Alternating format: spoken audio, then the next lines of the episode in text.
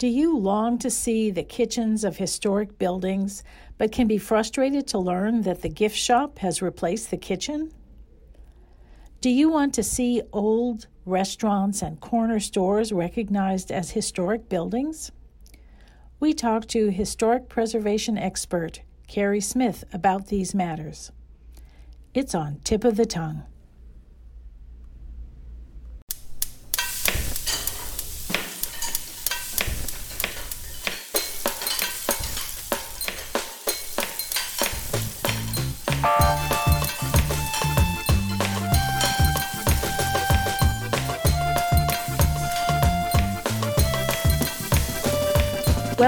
To Tip of the Tongue, a podcast on the Nitty Grits Network, where we explore the intersection of food and drink and museums. This is Liz Williams.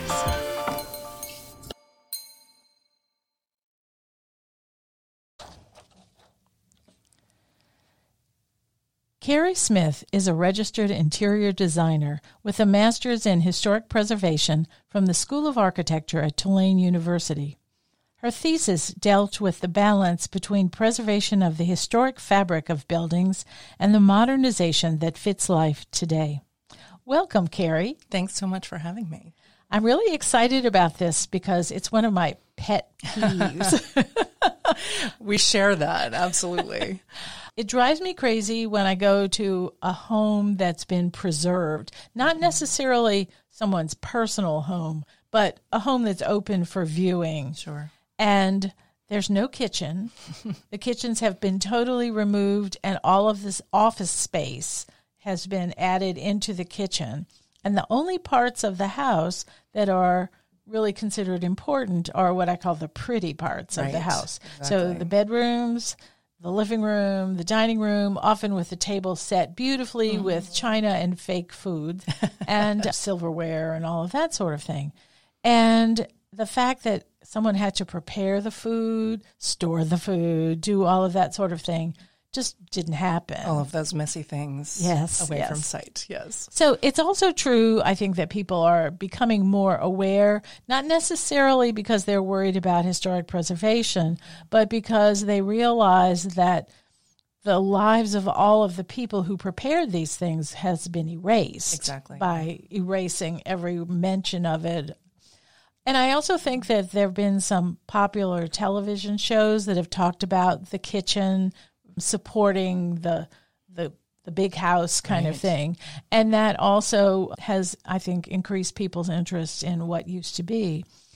And even places like Mount Vernon have now decided that they needed to restore the kitchen and they want to bring back the distilleries that George Washington had on his property right. and all of that sort of thing.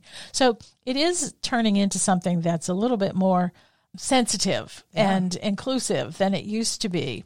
But often, even today, people still forget that these spaces are really important and they fail to document them even if you're going to get rid of whatever's there, at least document, document it. Document, document, document. So, since you, I, this is this is my pet peeve, having no credentials whatsoever. and so, how do you feel about this? I completely agree with you. I think that there is a real missed opportunity. And we're starting to see a shift. And I think that fundamentally is coming partly out of a shift in the preservation industry as well, where traditionally preser- people who identify themselves as preservationists have often been wealthy, often been mostly white, a lot of retired women with time.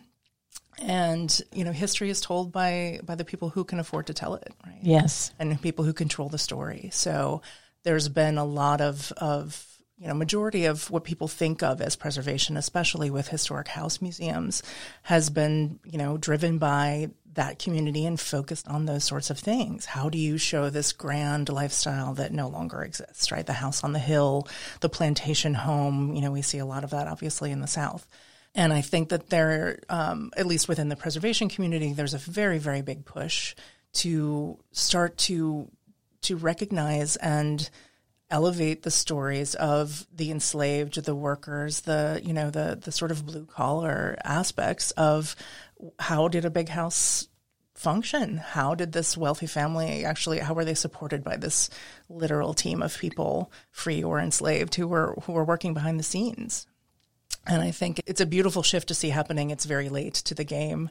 Um, but that I think necessitates a, a, real shift in especially historic house museums, how those are presented. You know, they can, even to me, someone who loves interiors and loves housing and loves history, I don't often sort of seek those places out because a lot of that tends to be a bit dry and a bit follow the, the, tour guide and here's the the single baked story that we've told about this house as opposed to finding a way to engage people in the time in history that we're talking about or the region that we're talking about and and really get people to to feel and sense what life was like um, in a different place in a different time. And I think there's there's a big shift happening in preservation, but it's it's pretty slow. And how do you recapture the community's interest in getting them to to come and see those things when you're battling with social media and virtual reality and you know every other means of entertainment. How do you how do you encourage people to to engage in that sort of thing? It's a, it's an interesting problem. And so what do people do? There's this kind of formalized preservation that results in people having public access to right. a place. What about when you're doing a house mm-hmm. yourself right. and you have to live in it. So you obviously don't want to be hauling wood no. into your cast iron stove exactly. or whatever. I, that's that's as you mentioned the sort of the core of my thesis work and my my research through the preservation program at Tulane is really thinking about that. I'm a relatively recent resident of New Orleans. I've lived in New England, in the Midwest, and the Pacific Northwest for my whole life. Um, though I have had family in the South, and I've spent a lot of time down here as a as a younger person. The thing that really startled me about New Orleans is the beautiful level of preservation that we have on exterior of buildings. Right, a majority of the city is considered a historic district of one kind or another, and there are you know financial opportunities and there are protections in place. Um, you know, however you approach that in terms of whether preservation is punitive or encouraging, right? But there's, you know, for better or worse, there's no limitation on what you can do to the inside unless you have a museum home, unless someone has an easement that's preventing you from changing things. Or if you're getting tax credits. Tax credits, mm-hmm. exactly. Um, which, you know, it's a whole other conversation about tax credits benefiting income producing properties, but not homeowner properties. So you're sort of left with, okay, I have this beautiful house. I'm limited to what I can do on the outside because of the historic district restrictions, but the inside is a blank slate. And I think so many homeowners, especially if they're faced with an older home that has materials in it that they don't necessarily understand or understand the benefit of or the history of. And if you don't have the benefit of working with a designer or an architect or a contractor who also understands historic homes, the easiest thing is to gut it down to the studs, right? It's my, mm-hmm. my, the bane of my existence is every real estate ad that for a home that's like renovating down to the studs as if this is supposed to be an amazing thing. Right. And and to me the reason that I wanted to kind of focus on this in my thesis is to really give people a bit of an introduction to what all of this stuff is and why you should keep it. And also with the the the caveat that we live in the 21st century we we have technology. Things have altered. Things have our lifestyle is different. We certainly don't have the same kitchens we had even hundred years ago, much less two hundred years ago. And a lot of our historic fabric of homes in New Orleans are that old, if not older. So how do you approach, you know, maintaining the historic fabric of something like a kitchen while still being able to modernize it with some level of moderation in in and putting something in there that feels congruous with with what's already there. And so, how do you do it? it's a good question. Um, you know, it, it's really interesting. I spend a lot of time sort of observing people in uh, social media groups, Facebook groups, old house lovers, things like that, because I want to understand what sort of the general public thinks about preservation and what they're supposed to do. And I see so many people with these beautiful early 1800s homes, even some late 1700s homes in other parts of the country, saying, I want to put in, you know, a kitchen that's true to the period. I was like, well, are you going to carry water from the backyard? Where's your open flame? You know, where are you, you know, where are you going to put your, your cast iron stove? Um, when does the Iceman come to deliver your block of ice? Right? We don't live that way. We don't Right. expect anyone to live that way. We don't have outdoor plumbing anymore Right. either. Well, you couldn't you couldn't live in it. You'd never get an occupancy permit. exactly. there are building and safety codes for a reason. Um, we have electricity. Is that going to stop when you get to the kitchen? How how do you manage this? So I think it's it's thinking about things like materiality. Like if you truly want a, a kitchen that looks like it fits in your 1700s home, then you're talking about freestanding furniture and in different styled appliances. There are companies that make you know sort of period vintage things that might fit a little bit better into a, a space that looks like that. But it's also, you know, it's something we talk about in preservation is period of significance, right? Are you taking this kitchen idea back to, you know, the year your home was built? Your home is 300 years old. You can pick an appropriate spot along that timeline and be true to that. And that has as much value as it does, you know, the, the year that home was built to, you know, 100 years after that home was built. I So- mean, that's even true with furniture. Absolutely. Because if people continue to live, a family continues to live in a home, there's going to be old Add furniture, things, yeah. new furniture. You know, There's always a mix of things. Right. You're never unless unless you are running a historic house museum and you've drawn a bright line about we are representing life in this home in 1805 and this is what it's all going to look like. Mm-hmm.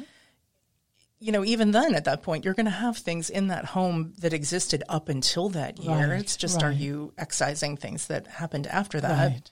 And how do you make those choices? And I think that's where people get so overwhelmed that they just sort of throw the baby out with the bathwater. Right, because if you um, if you realize that in 1805 there wasn't electricity, Right. are you going to not have electricity? What are you gonna do in this Yeah, house? exactly. And of course, if the furniture continued to exist, it would have been existing in a place without electricity Exactly. and without air conditioning and all of all of that. things. And we are so worried if we don't have those things that things will deteriorate Right. and whatever. It's not just, you know, it's personal comfort, but it's also health and safety. There's there's all sorts of reasons for those things these days. We can mitigate some of that. No one has to live with air conditioning. You'd be pretty miserable. But it has effects on on the fabric of your home. It has Right. effects on the things that are in your home. Modern, you know, your clothing made out of fabrics these days is going to react to humidity differently than your than- shoes. right? All of that stuff.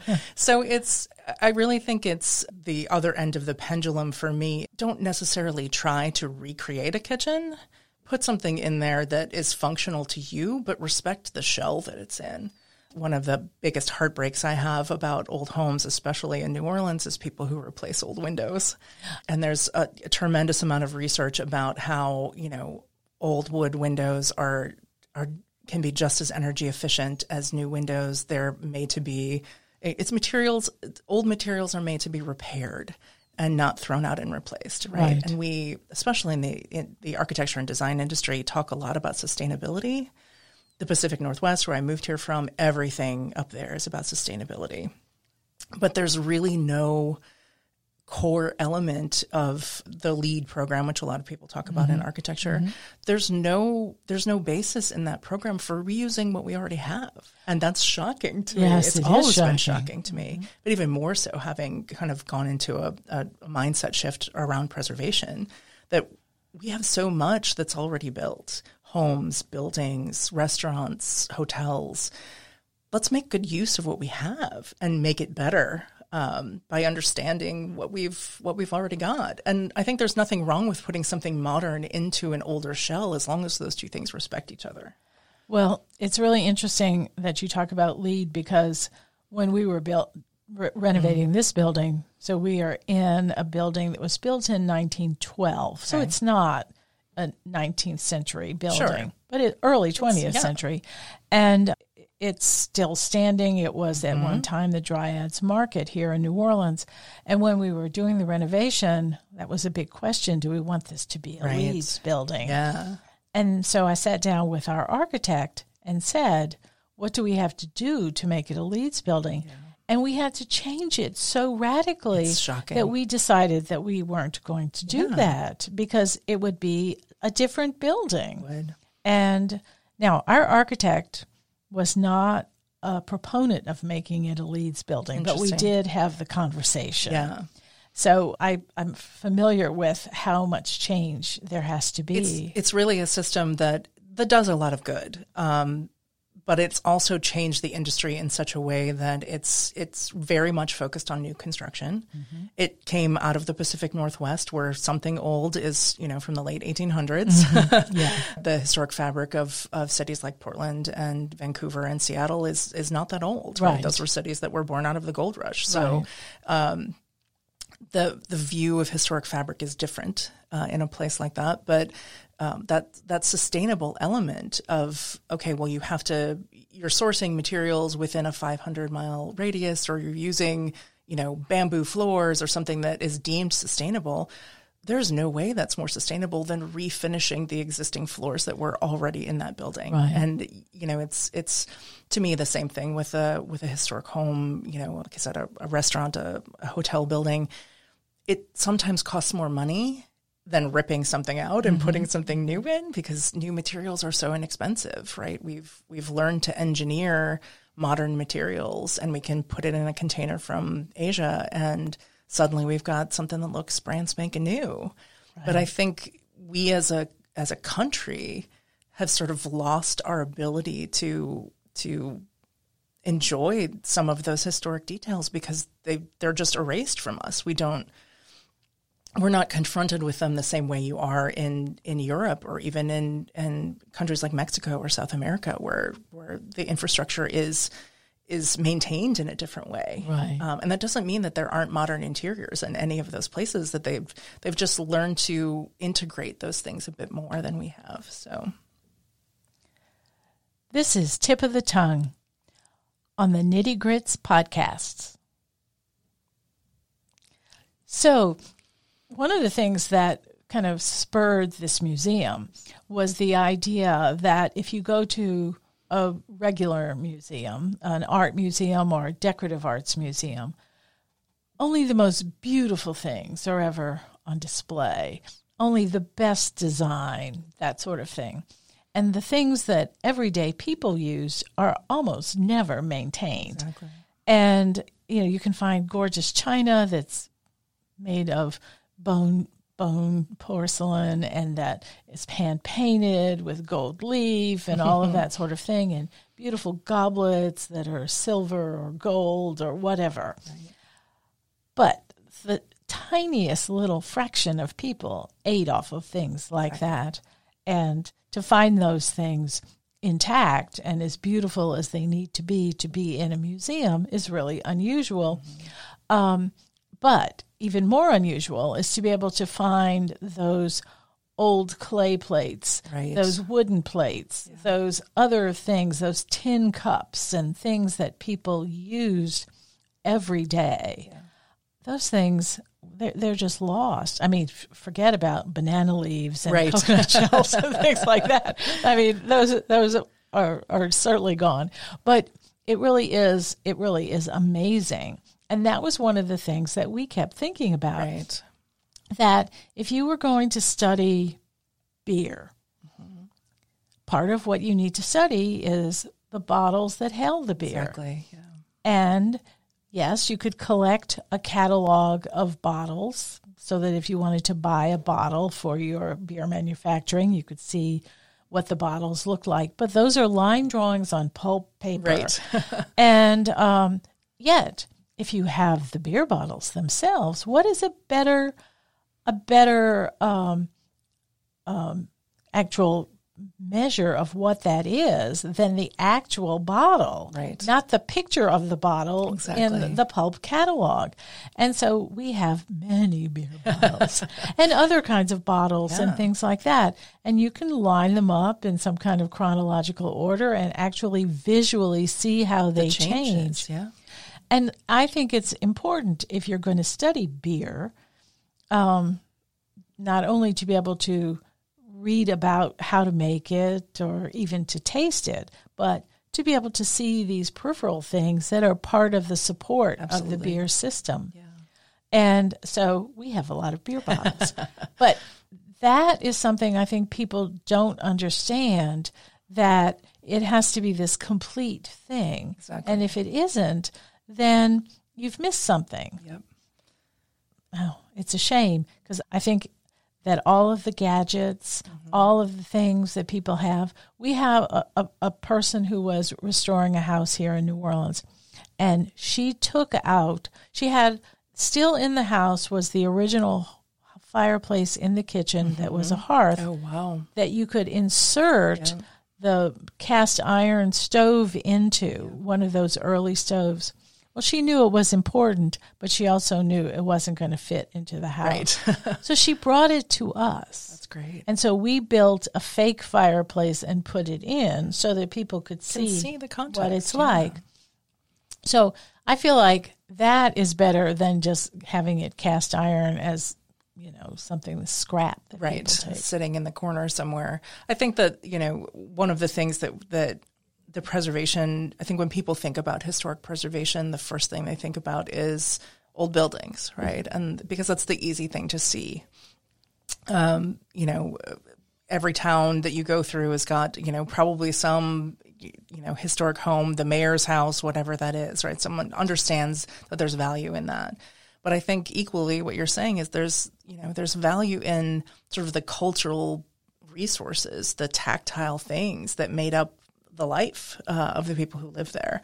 And i think preservation and as a as a community is is getting wiser to that as well is that those things are important. Um, you know, I, I can't remember if it was at your museum here or somewhere else, walking through and seeing um, a stack of multicolored Pyrex bowls that I bought at a vintage store when I was in my 20s. And it's now been a long year, you know, a few decades since my 20s. Um, and thinking, oh, okay, I actually own something that's in a museum. And that's, there's value in that, right? There's, there's understanding, you know, beer bottles, mixing bowls, whatever that is. How did those things change over the course of the Industrial Revolution through, you know, the early 20th century? World War II was such a big, influence on everything Innovation in everywhere. materiality. I mean, you know, even thinking about about kitchen design, going from freestanding wood furniture that you you know you, you rolled out your pastries or you cut your own meat or whatever that was, uh, you know, on this solid wood furniture that may have come from a tree on your property or the you know the the next town over if you were in an urban environment to prefabricated cabinet boxes with formica countertops and you know continuous counters and a sink that wasn't on legs and all of just watching the shift that happens in those sorts of details even through something as simple as as you know what were your countertops made out of? Um, and i think it's it, those kinds of things especially if people can touch them interact with them in a way. A kitchen for example is something that everyone experiences. Um, to understand sort of the the huge leaps forward that happened through through the changes of the industrial revolution through people moving from rural environments into more urban environments and what that meant right the the whole idea of the frankfurt kitchen right being mm-hmm. something that gets gets designed into a very small tenement space basically and how do you feed yourself when you're used to you know you don't have the kitchen out back anymore. Right. you don't have the larder or the pantry or a, a, separate scullery place. How do you live in a in a you know in a fifth floor walk up with your own kitchen? I think that's that's all things that just escape people's um, thought process when it comes to sort of the the history of of of how we live and it also is not documented in other ways so that you know i'm talking about documenting beer bottles by having mm-hmm. the beer bottle right. but um, for example no one would have taken pictures in the scullery because right. that was Why? not done yes, don't do that yes. we, we, pretend that that's not there exactly and um, and and so what did the scullery look like well maybe the only way you're going to know is to try to reconstruct it from the things yeah, that were in it exactly. if you still have those and um, that that's something that i, I think um, we just need to think about even as historians go to, um, to take uh, documents of current life. Right, exactly. You, you have to think, okay, this isn't a pretty picture. This is an important it's a useful picture. picture. Yes. Yeah. And sometimes we don't do that. I think we we're starting to see a lot of that now, right? Like the National Trust considers anything older than 50 years to be eligible for the National Register, right? Right. So anything over 50 years is old enough. Yes. That right now is 1971. Yeah. you know so there's a lot of bias um, that comes from especially again sort of um, very passionate very interested old house lovers for example that things are only important if they're from the 1800s or the 1900s Or at least and- before they were born. exactly like i currently am eligible for the national register which is a little unnerving right? Um, to think about that. And i think that you know we see i actually looked into this as part of my thesis. Um, uh, the city of austin in texas has a tremendous amount of slab on grade uh, ranch houses that were built in the 60s and 70s because of the you know kind of the early oil boom and all of that stuff that was happening there and right now austin is a big population boom happening there. A lot of mm-hmm. people moving from california and the west coast new york other places that want to buy a house. Right. and um, what's happening that I think there's there's a good understanding I think out of the last maybe 15 years of mid-century modern design and there are a fair number of people who are trying to preserve that even at that sort of suburban level right? These aren't necessarily museum quality mid-century houses but there's a huge percentage of those houses that are being flipped and they come in and you know tear out all the walls and tear out all the cabinets and all the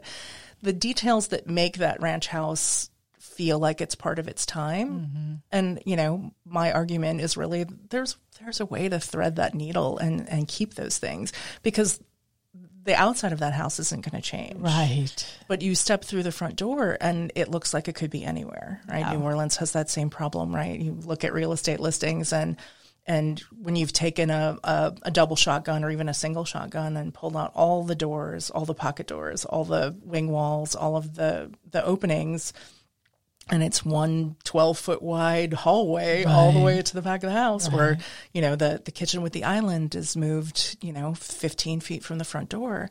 It's it's unnerving. It doesn't feel right, Right. to me. Right. um, and i think you know just in that change alone we've lost the hundreds of years of history that that house represented. Just by where the kitchen lives in the floor plan is a really different thing. Oh, yeah. and I think that there are, um, you know, there are interesting ways to to to kind of look at that bit of it and and figure out, you know, decide what's worth losing.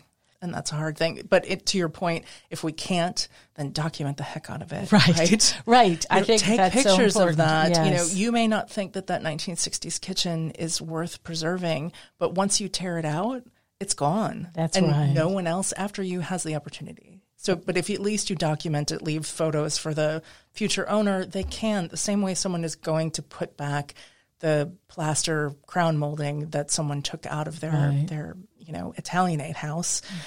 That owner can go back and put that more 60s influenced kitchen back in that house if they want to at some future point. Whether that's considered preservation is up to, you know, up Right, for grabs right, with someone else, right? right. Recreating versus rehabilitating. But, um, but I think there's at least a, a knowledge base that is that is represented and isn't isn't just thrown out, right? Something that's from the 60s may not feel like it has value to us, you know, only this far forward, but 100 years from now or 200 years from now, if there's no documentation of that, then then we've lost all of that. That has its own value. Well, one of the things we've done is we've created the National Culinary Heritage Mm-hmm. Register I love that. just as a way to recognize those places that are 50 years old or older. Exactly. We've taken that from the National Trust, that that uh, 50 year thing, or the National Park Service. Right. And just saying, if you are 50 years old or older and you have had your business, whether it's a grocery store or um, a gas station that has a little section that sells pimento cheese and Right. pickled pickled eggs or whatever, or a restaurant or a factory that makes chocolate or a brewery or a distillery or whatever it might be, all of those, it could be a farm. Those places need to be recognized. And Love that. a lot of times they don't fit into the National Park Service idea of what needs to be Agreed. Agre- uh, so that's why we created our own. And uh, so that's also something that we're trying to do to love that. recognize all of those people who are doing something that is maybe just a factory that we have a, a factory that makes mills. Oh, It, they make mills uh-huh. for you to grind your own Sure. flour. They're about 75 years old. We have a culinary school that's over 75 years old. I, that's the kind of thing that National Trust is not really Right. interested in, especially when the building isn't that significant. big- yeah, significant. I think you know they are. The National Trust, I think, is doing a better job of recognizing cultural significance of of locations, um, especially with again in communities where um, preservation preservation there's there are no resources for it, right? Um, and someone coming in from outside the community, you know, me as a as a sort of fifty year old white woman walking into a community of color, an Asian community, I may not see the same things that the community sees as valuable. right. So I think that there's there's a focus on on being more open to importance that is not just architectural, which I think is is huge. Right. One thing I did notice, I think this just came out a couple of months ago, is the National Trust, as it's you know the 800 pound gorilla in this space, actually had a program to to give grants to I think it was 50 restaurants across the country to basically help them survive for the the shutdowns during the COVID oh, pandemic. Oh, wow. Dooky Chase, I believe, here got got one was was honored with one of his grants. But again, restaurants that had been around for more than fifty years that had significance to the community, and I think mm-hmm. that's you know the the restaurant industry suffered so much over the last year and a half. To see a body like the National Trust really understand that 50 grants to 50 restaurants helps 50 restaurants, right? That's right. It doesn't help 5,000 restaurants No, no. but it's a place to start, I mm-hmm. think, and and it's especially better than no restaurants. right, exactly. yes. And they specifically said in their in their qualifications that they were focused on restaurants owned by people of color, by women in underserved communities. So I I think that that preservation in general is starting to broaden its arms a little bit and and understand you know those things are important for for me to understand i mean you know new orleans is a great example of that and i grew up in the midwest. I've lived in new england pacific northwest um, um, to move to a city that is majority people of color is is i have a lot to learn here. And i'm grateful that those kinds of businesses are still in in business that I that I don't have to just look at pictures in a book or in an archive that I can go sit at the table and and have you know their food served to me in a way that I can I can partake of that culture and and respect it in a different way and I think that's for the National Trust to recognize that I think is a is a good step. Yeah, it definitely, definitely is. Thanks so much, Carrie. Thank you. This has been a really fun conversation. Thank you so much for having me. I really appreciate the opportunity to chat with you.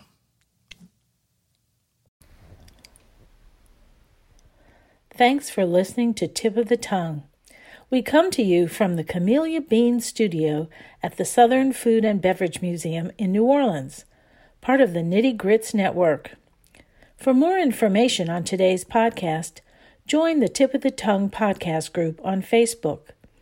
Please come by when you're in New Orleans and don't forget to subscribe to our podcast wherever you listen to podcasts. If you like it, let us know in the comments. This is Liz Williams.